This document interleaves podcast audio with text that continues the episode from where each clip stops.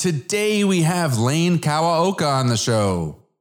Do you want to invest in real estate but don't know where to start? Have you wanted to learn from someone who's been through it all and achieved incredible success?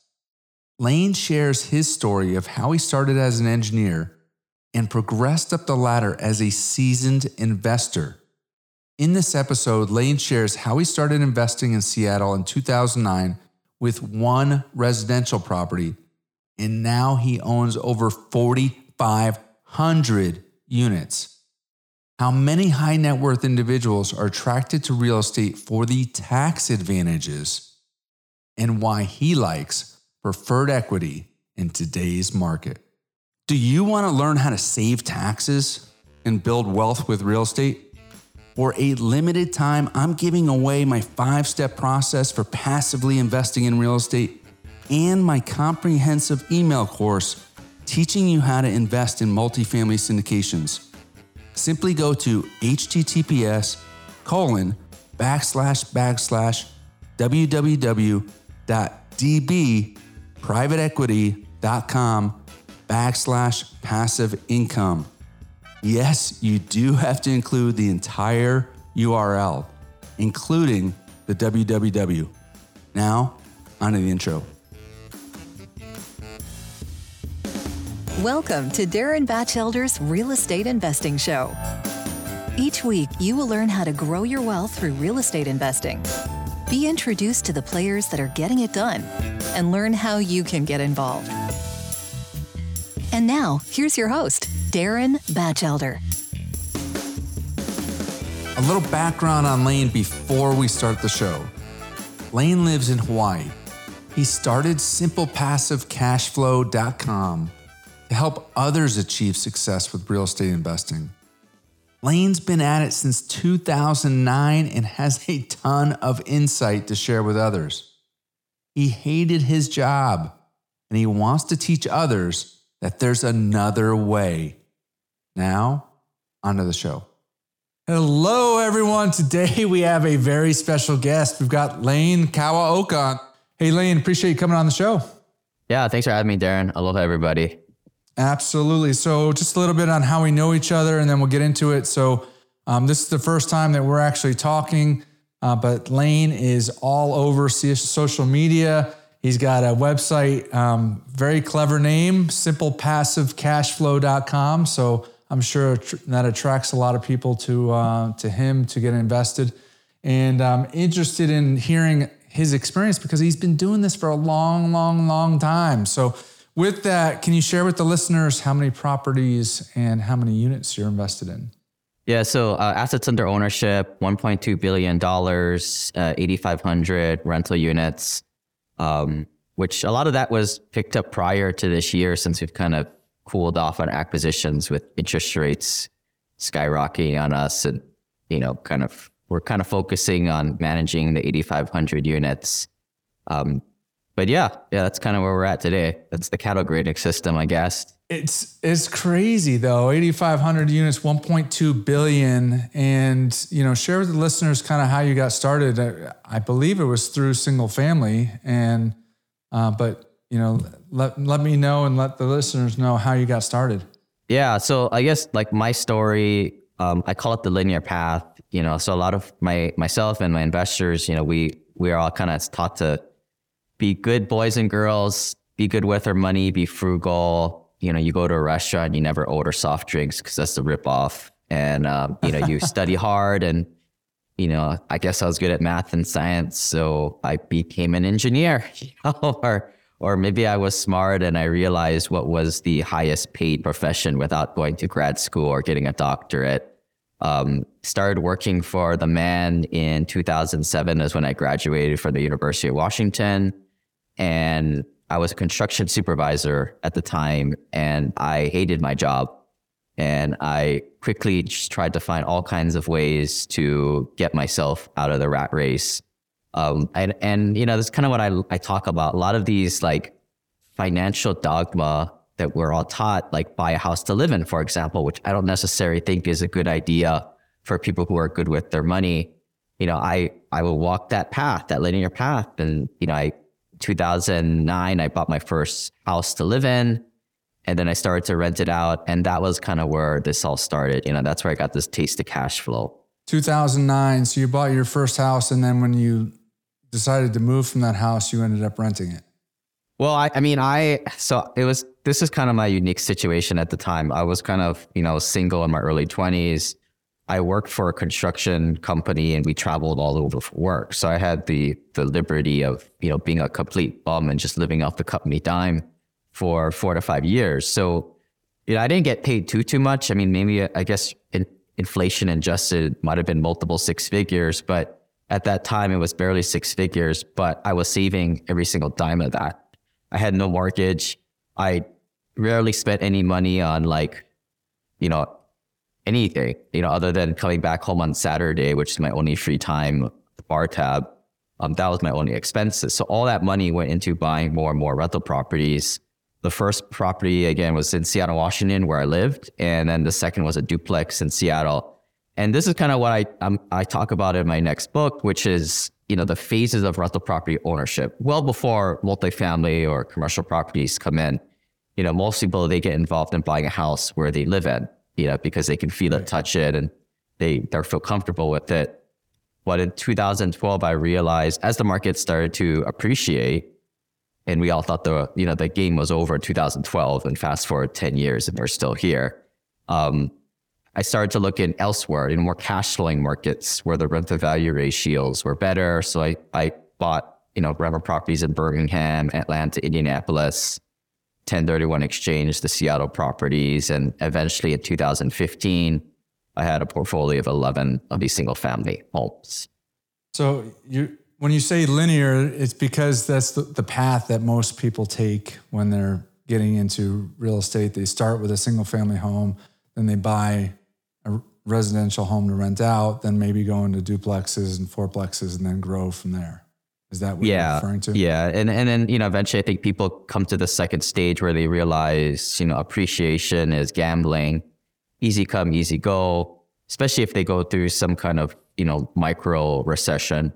And then, you know, they realize they need to invest in secondary and tertiary markets for the cash flow component.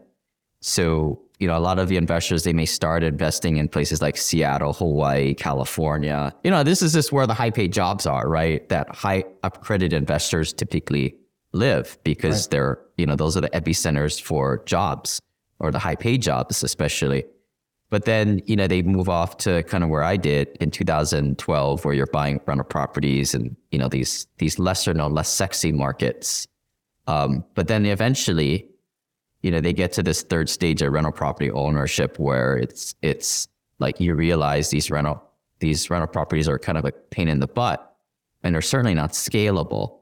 Um, if anybody wants to, you know, my kind of track record with those rental properties, with 11 of them, I had maybe an eviction or two every year, some kind of big catastrophe that happened every quarter, like a tree fall in the house or some kind of rain out in the basement. Um, you know, no, not a huge deal because I had a professional property manager that kind of babysits my property. And, you know, I think that's what all passive investors should do. But, you know, all this kind of hand holding the property manager and, you know, misalignment in how they're paid when, you know, they have vacancies, it's just not scalable. And for 11 rentals at a few hundred dollars a cash flow each, that's like a measly $3,000 a month. Now, in my early 20s, that was great beer money. And, you know, that was certainly on the path to leaving my day job. Right. Um, but I don't know what American family can survive off $10,000. So, I mean, today we work with mostly accredited investors who really need $15,000, $20,000 a month. You're just not going to cut it with these rental properties. And if you scale to 20, 30 rental properties, which one could perceivably, you know, get 10 in their spouse's name, 10 in their name with the Fannie Mae Freddie Mac loans. But after that, you just get garbage lending options, portfolio loans with high loan to values, bad interest rates. But also, it's a pain in the ass. Managing these rentals is not scalable. And then when you start to compile on there the fact that all this debt's in your name, you're, you know, you you're high liability. As we joke in our accredited investor circles, can you tell me any good freaking reason why you would want to own rental properties? Right. Now, I say that as a credit investor, and I don't want to poo poo any non accredited investor's mindset. because I mean, I went to that in 2007 to 2012 when I was broke. But you know, you, everybody gets to a point, and I feel this is very important to move through these stages of wealth building. I call this the journey, the simple passive cash flow. And you know, this for for a lot of investors nowadays that I work with, they're already accredited investors in their 40s and 50s. They jump over this stuff, but I think it's very important to understand, you know, going through this. Yeah, I mean, there's a, there's a lot of different learning lessons. One was that you know early on, you saved you saved money to invest. You know, I think that that's important for listeners that you know if you want to get into the game, you need to sacrifice now and put some money aside to get into these deals. You know, or else you're just going to keep on wanting to be in it, and and you're going to be left behind. Um, secondly, you mentioned kind of the scalability. And I've met a lot of people that have gotten to that same number, kind of 10, 11, 12 single family properties. And then it just became a full time job and they couldn't scale anymore. And that's what led them into kind of the larger multifamily. So I, I think that your, your linear, linear phases um, definitely make sense. The other thing is that you didn't mention this word, but maybe you can share with the listeners, um, you know, forced appreciation. You know, so you you mentioned appreciation in the single family. You know, if your house, if all the neighborhood homes go up, then your home appreciates as well. But with multifamily, there's forced appreciation. So can you talk to that? Yeah, yeah. I mean, up until this point, I was just a mom and pop amateur investor from 2012, 13, 14, even you know, I was just buying properties, turnkey rental effectively and just cash flowing from there. I wasn't doing, I was just getting market appreciation. There's two types of appreciation, market appreciation. And like I was saying, Darren, the, the force appreciation. Market appreciation is just good damn luck, right? You're buying in a, in a, in a right place or this is like your amateur buddy who buys a place in Bay Area and for 800 grand and now it's worth 1.2, you know, a couple years later what I say to that is, well, good luck. I mean, good job, buddy. That's like easy come, easy go. And we're starting to see how that kind of tide goes up and down. But you know, when you start to include force appreciation, so when we go into a multifamily apartment, we'll change out the flooring, new appliances, new paint job, not huge facelift things, but you know, five to six thousand dollars of rehab into every unit to bump the rents up a couple hundred bucks, which doesn't seem like very much, and it takes a long freaking time because you know we're not kicking people out. We're just let, going through the natural cycle of a tenant. You know, if you've owned rental properties, you kind of understand that you know people typically move out every other year or so on average. Some every year, some will stay, and that's you know I guess you like to see that. But on average, especially when you're working with larger numbers and you get steady state, 100, 200, 400 units, right? It's you're, you're going to get that, you know, the more more stability and the turnout turnovers but over time, you know, two to three years, you can get to typically most of the units and, you know, uh, bump your average rents. You know, we, we kind of track it, you know, on a monthly basis, the average rents. Sometimes it kind of goes down a little bit because, you know, we'll, we'll get rid of like 20 people and then, you know, it's vacant for a small portion. But, you know, we want to see that trend pick up and, you know, typically maybe $50 every, every quarter or two you know, it's it's kind of like watching grass grow. But when you look at like two, three years, certainly five years down the road, drastically increase in net operating income. And in commercial real estate world, it's these evaluations of what the property is worth is evaluated off a simple formula, which is the net operating income divided by the cap rate. So, you know, if you can bump, I mean, people can play, get their calculator out. If you can bump a building's net operating income by 50 grand, just a measly 50 grand every year, uh, let me do that. And then it's at a five cap. You just created a million dollars of value right there. Yeah, it's it's, um, it's crazy. The other thing is, you know, share with the listeners that it's not really guessing. You know, so like you you could say appreciation. Okay, well, you're just going to buy this apartment building. You're going to put some money into it, and you're going you're hoping that the rents you could bump the rents. But that's the reality of it is not that. You do your homework ahead of time and you look at the surrounding properties and other properties are already getting those rents.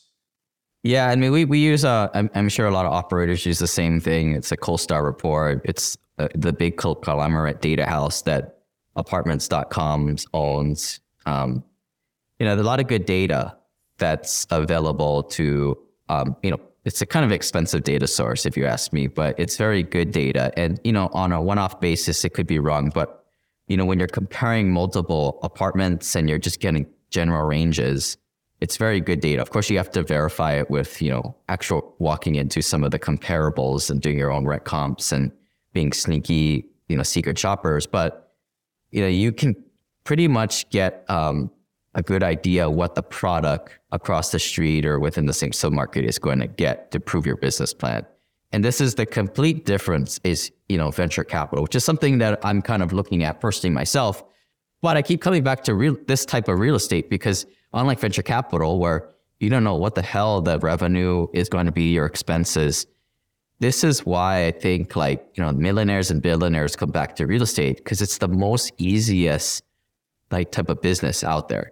Some don't even consider it a business, but it really is a business. It's just a really simple one. And it's just been time tested over time. Um, you know, aside from the fact that everybody talks about like, you know, they're not making any more land, but it essentially is a commodity that, you know, people need a place to live and you know population is generally growing certainly in the places that we invest in like texas alabama phoenix you know but you know this is why like like one one case study uh, one example we've done you know we we went into a deal in atlanta and you know we always underwrite you know the certain assumptions that the rents are going to go up 2% every year maybe two and a half. And you know that's kind of takes into account inflation right? But doesn't take into account market appreciation, like how we are talking about earlier.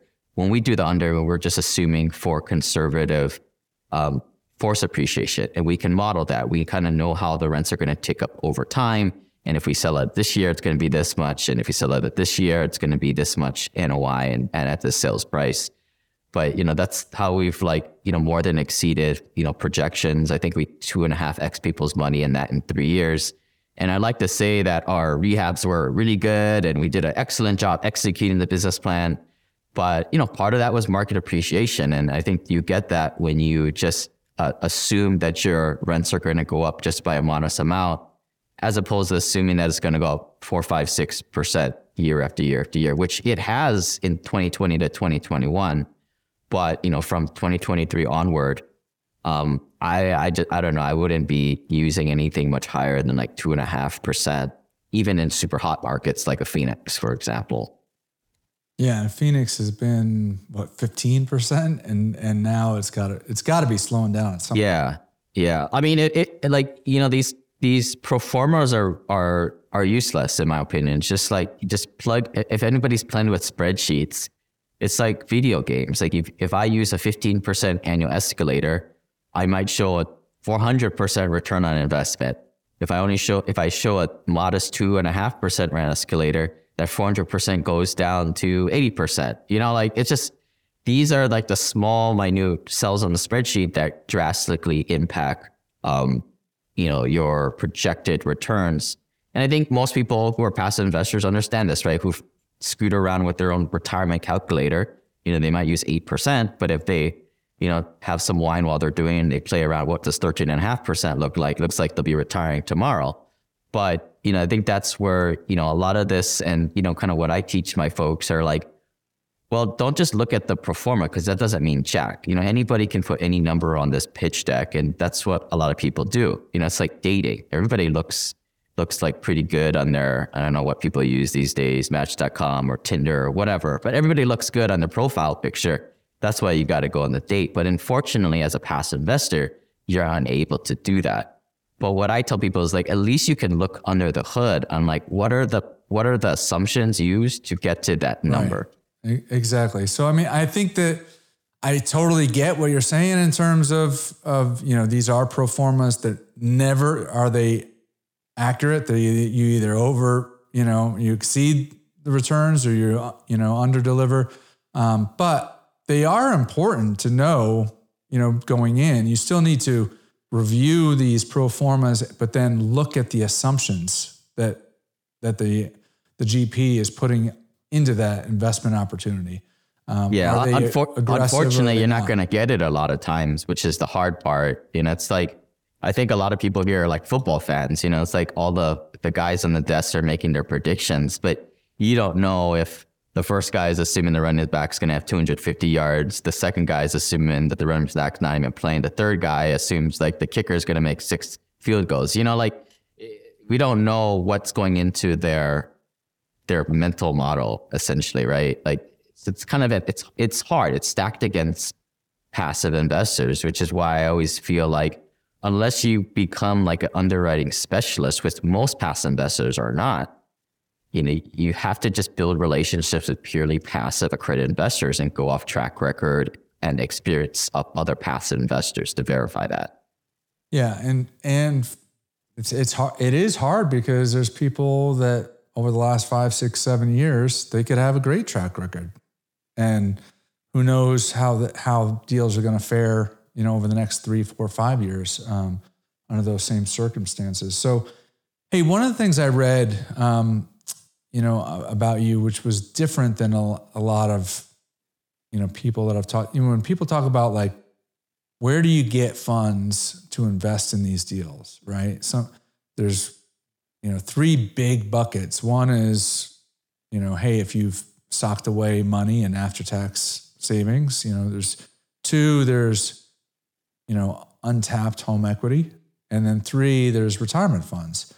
And, you know, a lot of syndicators that I've talked to, they, you know, they have 20, 20 plus, 20, 30% that may invest in the deal using retirement funds.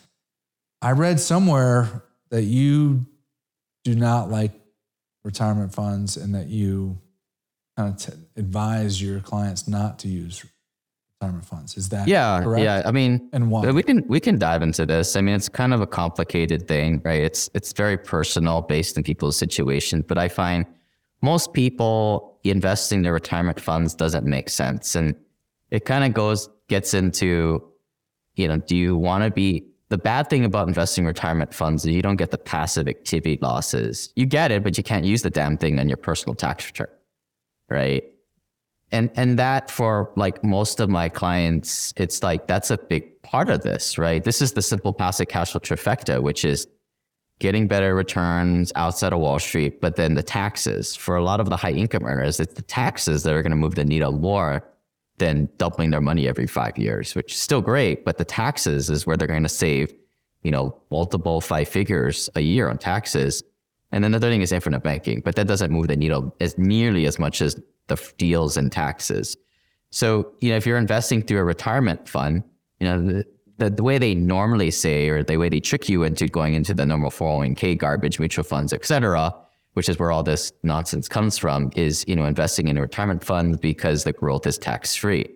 But my argument is, well, when you're, when investing in real estate that gives you losses, that the growth should be tax free already. So that argument is negated. And I think this is what's hard for people, right? Like, you know, going even going back to the guy with one rental property. Most people just have one rental property that are in our world. Most people don't have any, I guess. But like, you know, finding real accredited investors and how they're using these tax techniques and how they're building portfolios very, very hard. And it's a lonely world out there for purely passive accredited investors. But these are the kinds of things that we talk about. And these are kind of the counterintuitive things like don't use your retirement account, take the money out. And my argument would be the only reason, the only people that should be really considering using retirement accounts such as Roths, solo 401ks, it are people who two things need to be present. They need to make in that highest tax bracket, which next year or 2023 and beyond, $360,000 AGI, married file jointly, and they have a significant amount in their retirement accounts. What's a significant? Count? Well, I don't know. It differs for everybody. I would probably call it a quarter million, half a million or more. If it's less than that, it's a pain in the ass. Just withdraw that thing. Cause I mean, that's where I was. Like when I finally woke up to this stuff, I was already kind of taking loans for my retirement. I only had like 60 grand in there. I just pulled it out because it was just a pain. But let's walk through this, right? Why why the six three hundred sixty thousand dollars AGI kind of threshold? Well, if you're making less than that amount, you don't pay that much taxes. You probably should just pay your taxes on it today because my whole thought process is you're going to be in a higher tax bracket in the future. pay your taxes. To, you have to pay your taxes at some point. Pay the taxes today, get it out of that stuff so you can get access to all these passive losses to do all these other cool things on your taxes today, get the benefit today because of time value of money and etc. If you so do you are, have a break even uh, point in terms of if you pull it out, you're going to pay a 10% penalty, you're going to pay taxes on it, but then you're going to have the benefit of the, yeah, well, well, the, the passive- 10, per- you're, you're exactly right. The 10% penalty, if you're not to age some, you know, 60 something or whatever, but that's small potatoes, guys. Like if you're, if, you know, if you're making 10% or 8% in your garbage retail stuff, and now you can get access to stuff that's 15, maybe even 20% plus, that 10% is going to be break even in like a six months to 18 months. Um, not including any of the tax benefits. So, you know, I think, I mean, that, that just kind of blows that 10% penalty out of the water. And I, I don't like how they call it penalty, right? Right. Like, you get 10% penalty, but then you're going to also pay tax on it. So say you pull 100,000 out, you're going to pay 10% penalty. Let's say you're in the 37% tax bracket, you're going to pay 37 grand in taxes. That, that's so now you correct. have 53,000 after tax. Yeah. So the Now first thing is that 10%, right? So let's move that off the table. The next thing is like what you're talking about. You're going to have to take it as is income. And you're exactly right. If you're in that higher tax bracket, it may not make sense for you to take it out. But I'm going to walk through these steps one by one, these situations. If you're low in that lower tax bracket, 30, $360,000 married jointly or less, you don't pay that much taxes. Just take the damn thing out now. And then because you're in a lower tax bracket now, then you probably will be in the future. And the second thing is like, I, I mean, I'm sure we all think the same way here. Taxes are probably going to be going up in the future. It ain't probably going to be staying the same. I mean, where the government entitlement system and how else do you pay for all these stimulus programs? But I don't get political because I think that's kind of a waste of time. but I'm just speculating that taxes will go up. And that's kind of the second point why you take it out now. Now, as you mentioned, right, like it gets a little, now it gets a little complicated and personal, right? And this is where I tell people, well, let's get on the phone, let's kind of hash out your personal situation as opposed to just listening to a whole bunch of random podcasts about random situations. But if your situation is a higher, higher income earner over that $360,000 AGI level, now we have to kind of scratch our heads and think a little bit um, because, yeah, you're going to be taking that, that nut punch, right? That 37%.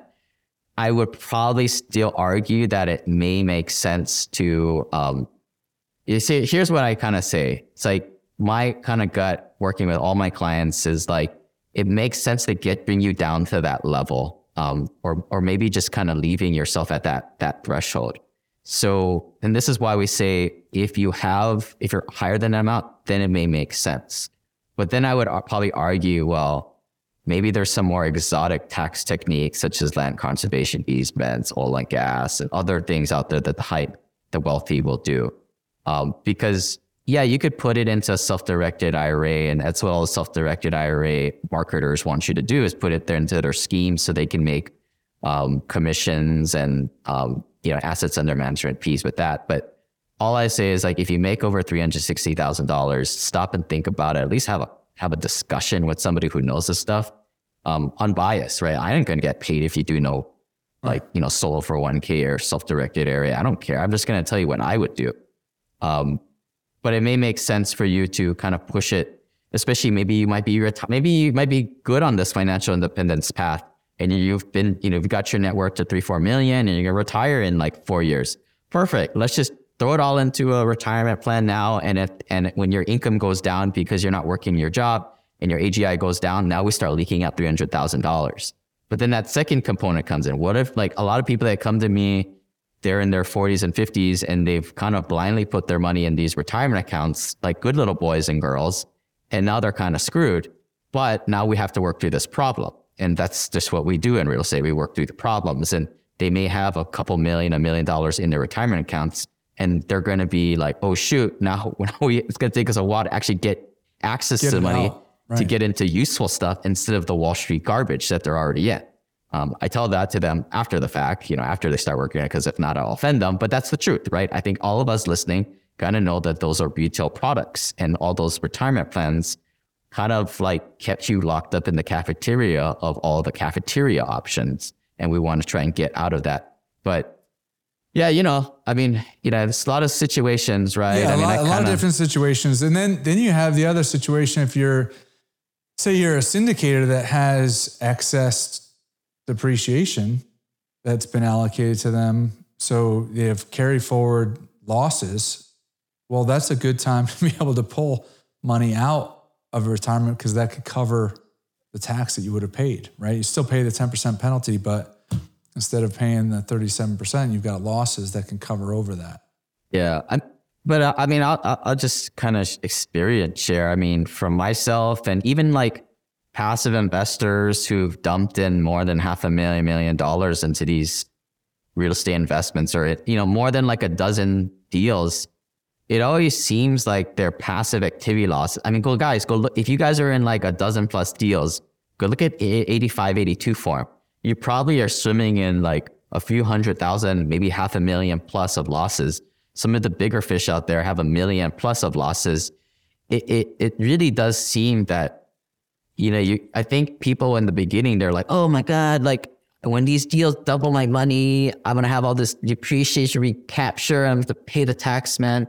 That's not really how it seems to work. I mean, I've been through several of these like, you know, rollovers and it just seems like you just keep getting more and more of these passive activity losses. Now, I know I was kind of, a lot of that was in the Donald Trump 100% bonus depreciation, but that the bonus depreciation really isn't, doesn't give you too, too, too much more. I mean, it gives you a little bit more, but you know, you still aggressively write off the, the deal and, you know, passive investors get that too, that you get to a point where you're just kind of untouchable and you, kind of realize you start freaking out about hoarding passive activity losses. I mean, I, I, I mean, case in point, I was like worried about running dry on my passive activity losses at one time too. And I started to do like invest in the pref equity side and some deals just to hoard some K1 losses here and there. Um, but then I real I looked at my 8582 form. I'm like, is there a mistake here? I got like a couple co- couple combos of like losses, and I'm like, oh, that's gonna be you know, a while since I drained that out. But you know, I ain't gonna get off this this uh we call it the uh, the golden hamster wheel. I'm not gonna stop investing. You know, I'm gonna keep growing my damn money, right? Because this th- these investments, especially like workforce housing, this is the backbone of America. You know, it performs So- well in recessions. So that's a, a good time to kind of, you said you're not going to stop, but in 2022, you kind of did take a pause. What's your outlook for 2023? I have some people that are saying there's going to be all these great deals that are going to be coming in 2023. What's your outlook?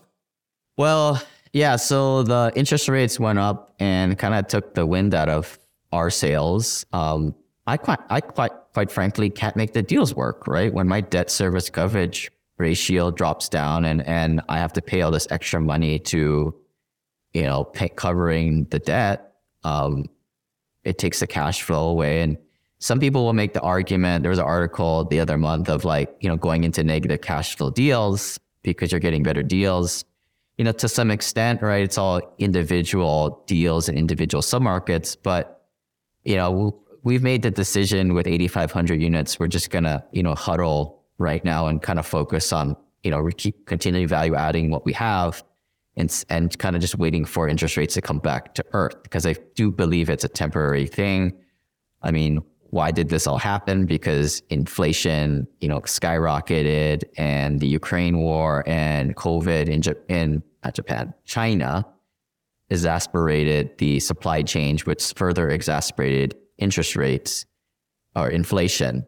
So now you're seeing the Fed pump interest rates up to create unemployment and to kind of slow down the economy so things come back. And we're starting to see signs of that. And I'm kind of seeing signs that there is light at the end of the tunnel, which makes me believe that interest rates will probably come back to earth sometime next year. But, you know, I think as an operation group, we're kind of moving away from, you know, the value add deals a little bit in the long term. To what?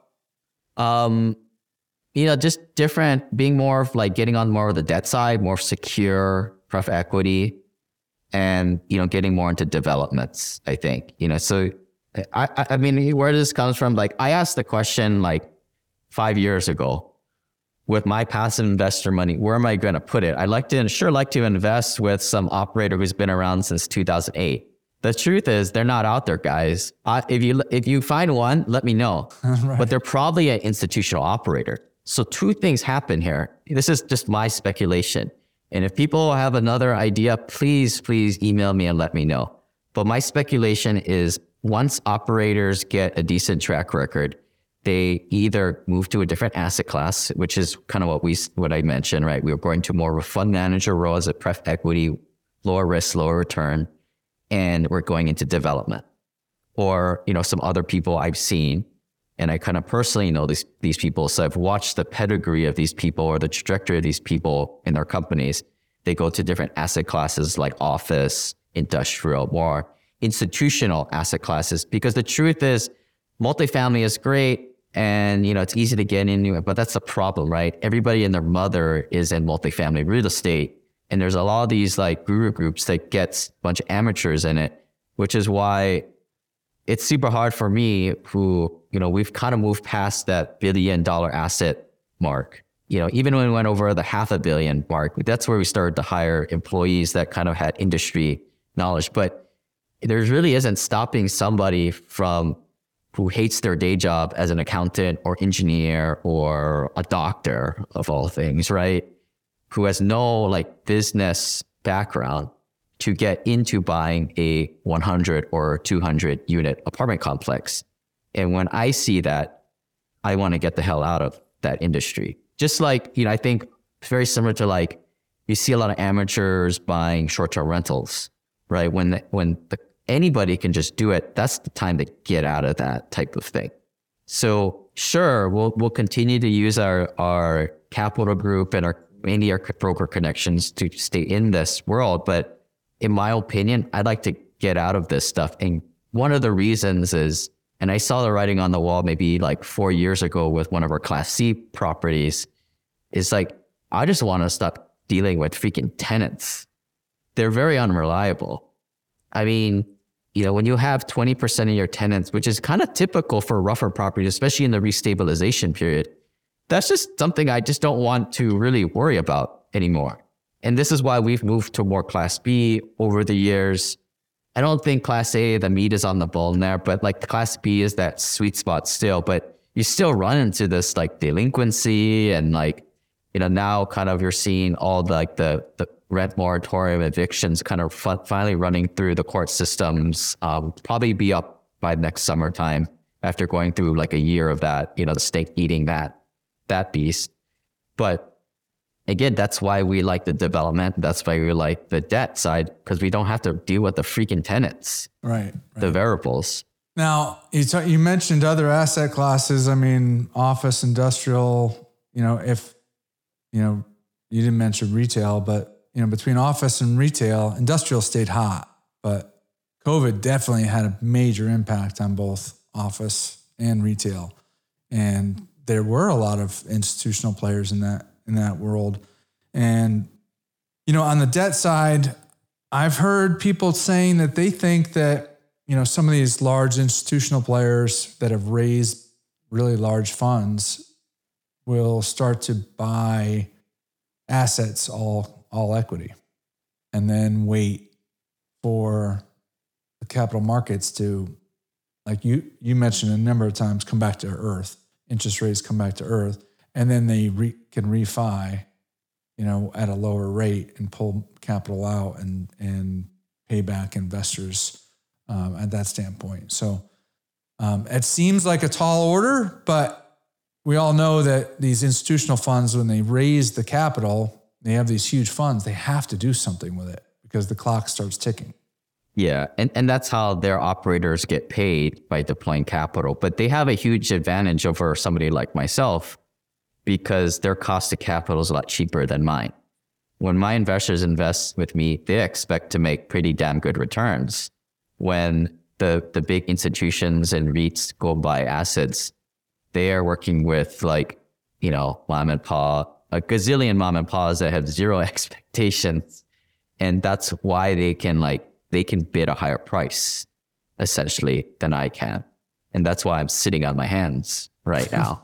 Um, but you know, I think that's like, yeah, I think that's you know, I I don't want to poo poo on multifamily real estate. You know, like you mentioned, like industrial stayed pretty well, but you know, like the thing about industrial is, you know, like you always think like, how can this industry get disrupted? right? Like, I mean, right now Amazon is buying up a lot of this stuff, and you know, prop, it's making the prices, you know, propped up. But what if Amazon just decides to like screw these warehouses? We don't need it. We'll just somehow get these magical drones, or you know, they, right. they'll change the game, right? Right. And then you're then as you know, you're the guy owning fifty thousand square feet. It's like, oh shoot, right? Like. I don't think you're gonna. There's a lot lower chance. I mean, there's a little chance of that happening, obviously, but I think there's a lot lower chance of some kind of disruption in like multifamily, especially workforce housing. You know, dudes renting apartments for seven hundred dollars or twelve hundred dollars. The, the, other thing is, I, I know somebody that is in the industrial space, and and he was like, Darren, man, I'm, you know, you guys are so much better situated in the multifamily space. And I'm like, why? He's like, well, you know, our deals typically are five year contracts with you know rental bumps built in. But if we have true inflation, you know, you can reset the rates annually with the annual leases. And I can't. It's already baked into the contract. So we, you know, we could end up have, you know, being you know, not being able to push the rents anywhere near uh, the ability that multifamily has. Yeah. It, and, you know, to, so on that same spectrum with like, you know, less sticky tenants, it, it going with that theme, you know, as I mentioned, with the majority of our portfolio, we're kind of staying put and playing more of a defensive strategy or, you know, the debt strategy too, right? But for a small minority, we're we're getting involved in hotels now. And like oh, something cool. I'm learning that, you know, like we've we've developed brand new, you know, we just finished our 230 unit in Huntsville. And the lease up phase is a year, is what you want to project typically. We're kind of like a hotel? 50, uh, for for apartments. Fifty percent. We're at fifty percent now. I think like a few months in, so it's we're we're good, and I'm sure we'll get it in the summertime. We'll get it filled up. But with hotels, you're 100 percent occupant occupied the day you open. There is no wrap up, and as soon as something changes in the economy or there's something like there's a big event, your average daily rate is how they measure it it goes up, skyrockets, right? But at the same time, if there's a pandemic, you're a little bit more exposed. Right. But I think, like, I guess what I'm realizing as as an operator and passive investor is, you know, it's good to be diversified into these different asset classes. Multifamily is great. The cons are everybody and their mother does it and they bid each other up. And it's very incestuous. But, you know, I can't really fathom some kind of market disruption where the demand just tanks. Right. Uh, sure, they can overbuild that stuff, but I don't really. You can see that coming, right? You can I mean you can look at your CoStar report, what inventory is coming online in the area, but I think you know it's good to diversify in different asset classes. And the common theme is like you're providing utility to kind of human needs, right? Their basic needs so you've kind of grown through the different processes or different phases, as you mentioned. Um, what are kind of some of the learning lessons that you've you've learned as you've gained that, that knowledge? I mean, you started out with single family, and then you've continued to scale. You know, how did how does that knowledge play out for you over the years? Uh, one big lessons learned is like I'm just a guy, I'm just a little entrepreneur. I'm an engineer, but like I'm not, I don't have industry knowledge of being a property manager for decades. So, which is why after a half a billion, we started to hire um, professionals to kind of do what we were doing, right? Um, and become more of a professional private equity company and emulate the large guys, but keep that small town feeling and you know direct to passive investor. Um, but the biggest thing overall is like, and I don't know if it's a lesson, but like you never know who's reliable. Yeah, everybody's kind of a fake it till you make it person until you you get into bed with them.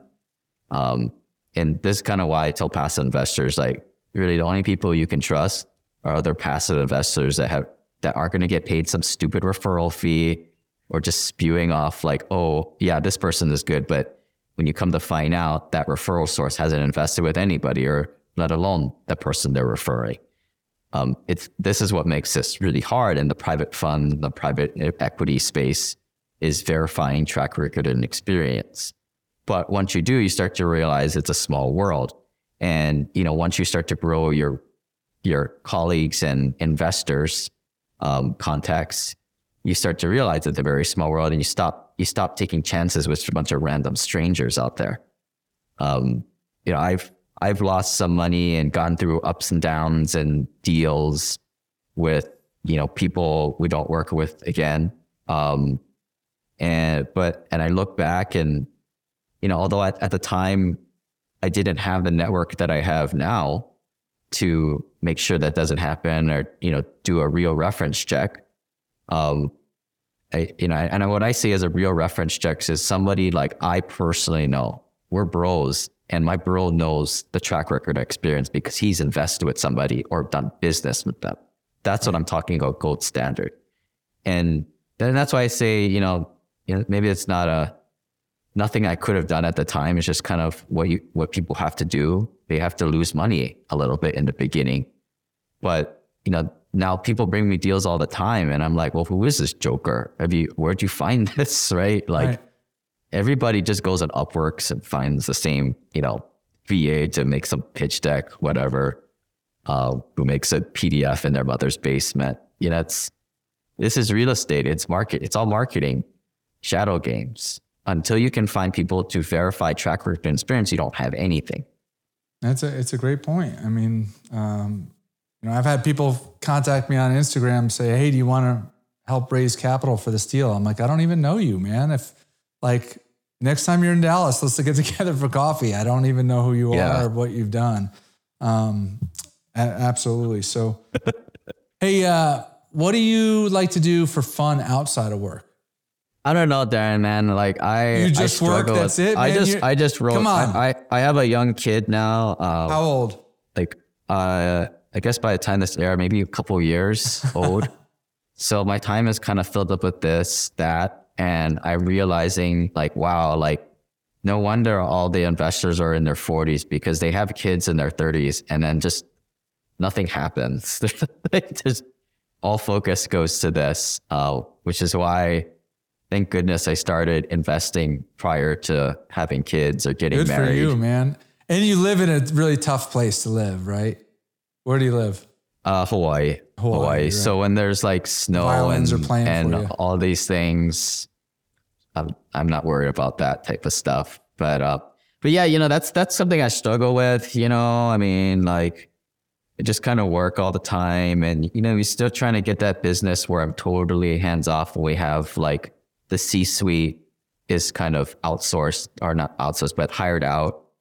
Um, but you know, I still like to, you know, interact with the investors and, you know, we, we, uh, one of my big things was like, you know, create a boutique company where people know each other, you know, like, like, uh, you know, I'm from Hawaii. Everybody is kind of knows each other. It's like family. It's Ohana, right? Or you East Coast guys, it's kind of like Cheers, right? Everybody knows our freaking name. Right. You know, that that was kind of the vision that I wanted. And to invest with a cohesive group that, you know, if distributions aren't made, they understand. They they get it. They they understand what happens and we know they know that we have their backs and we're acting as a fiduciary. And oh, by the way, the other nine deals that they're in um, are they're doing swell, right? right? Like, I mean, like most deals go really well I mean, I would say maybe 10% of the deals, it takes a while to get it back on the rails. But, you know, you never lost investor capital, and I plan not to do that. I'm doing everything in my power to avoid that. But like, I mean, this is in every investment, there's risk. And that's, I think that's where trust comes into this, you know? Right. So 8,500 units, what's the next big stretch goal? Um, I don't know. I think, I don't know. I mean, I don't really do that number count. My, our marketing team says you need to get to a certain number, but I just tell them they, they got to just work with what they got. But I don't know, man. I mean, I'm just trying to just guide guide what we have to a safe landing, and then if we get some more, we get some more. I mean, guess I, I think like my my goal is like I would rather not. I would rather get off the train of like setting the expectation that we're going to do all this value add and go through all the headache and, and turmoil of dealing with tenants and you know doing the more heavy medium value add and you know maybe we don't double investors money in five years like I would rather get on the side where it's just more on the debt side, more secure, something where like people can like feel comfortable putting a larger amount of their net worth. Because the truth is like like for new new investors, I mean I I see what they're doing. I mean they're just putting in a small manini or we say that in Hawaii is like insignificant portion of their net worth.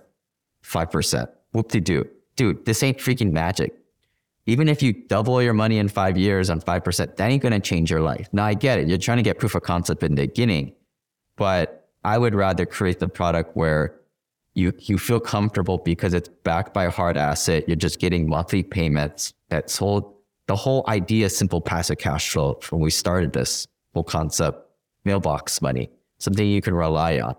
And the principle is safe that, you know, if you can hit 12%, 10%, you know, reliably with a good Sharpe ratio, then why not take that all day long, right? Like, I mean, this is what I, I we teach on the consulting side is if people can get your net worth to four or five million dollars net worth and an easy four percent rate, you're FI. Now double that or triple that with 10, 12%. And now you're now you're living like a king at four mil. Right. And that that's I think that's where like most of my investors, it's not about the investments but it's about tying the taxes and the infinite banking together and really optimizing what this is. You don't need to do one of these outlandish like developments or like venture capital. You don't need to do that. You just need to have the majority of your money making low double digits or 10%. And you're cool. And that builds long lasting legacy wealth, especially if you're already a frugal person already. Right. Um, most of my investors have you're, ran. You're getting the tax benefits, right? So exactly, exactly. I mean, most of my investors have ran 37 miles at a 27 mile long marathon. It's ridiculous, but I think that's where, and maybe that's that kind of stems from me here. Why why do I have no freaking hobbies? Why do I like keep doing this? Right? I mean, it's just no different than my investors, right? Like the reason we, we got to this point is because we were frugal with their money. We knew value and we worked hard. But the problem is you never know which day is your last. And, you know, until you have a death in the family, a near death experience, maybe some people do mushrooms or go to a uh, psychologist or whatever. You don't start actually enjoying what you have until you lose it or something like that happens. And, you know, you know, if people have a million dollars net worth, you know, you could probably cash flow that thing at six figures and quit your day job. People won't do that, but you could. Yeah, I, I agree. People people won't do that, and and I also agree with what you said before about, um, you know, people will test out, you know, this whole, you know, first of all, it takes a long time to get somebody to agree to to part with any of their capital to to try something new because it's scary. They haven't done it before, but when they do decide, they typically are taking a small portion of their net worth, and then it could be a three, four, five year hold before they end up proving the concept. And they had all their capital sitting in a you know low return um, elsewhere. So in any event hey if people want to reach out to you what's the best way for them to do that? Yeah they can um, hit me up uh, email lane at simplepassivecashflow.com um, check out my podcast passive real estate investing via simple passive cash flow and yeah you know i think i, I live the same this path as you Darren, right we've got this this stuff works and people come and drink from the drink from the river, I guess use analogy. But like a lot of people don't take that jump, right? And I think I think what it is is like it's the community. It's you know, that's why we do events, right? Like I think in in a couple of weeks we're doing the annual Hawaii retreat, right, for our investors. And I always feel like that was a big thing for me back in 2015 right? If going back to my story, like in 2015, I was just picking up single family home rentals. I just, know, I did live in my mom's basement, but essentially I kind of just all by myself and I just didn't talk to anybody, right? As people say in Japan, like hikimori, just played video games. Even though I did play video games, I just read about real estate and, and look for deals. But like I just kept to myself. And I think that's a lot of people do, especially post COVID. Everybody's just like loners. And it's super important, especially when your net worth becomes a million dollars or greater, is you got to get your ass out there and you got to meet people to verify where you can put your money, more important, who you're going to stay away from. If not, you're just going to get the garbage on the, on the crowdfunding websites put up at broker dealers for making the cut on that. Yeah. That, I mean, that's huge. And, and also those people that have, you know, are in your, your world um, that are not in your surrounding network that can, you know, kind of show you the way and, and teach you because um, if you're the you know have the highest net worth of your your little network then you're not going to learn anything from those people. You know they're going to learn from you but that you got to get out there and meet other people. And i've had plenty plenty plenty plenty of people that have taught me uh, hey you got to read this book you got to you know look into infinite you mentioned infinite banking like three times you know like I didn't know anything about infinite banking, you know, and I set up a plan like three years ago and, and, you know, but I would not have known anything about it if I didn't get around other people, you know? Um, so, well, I appreciate you coming on. Um, definitely look this guy up.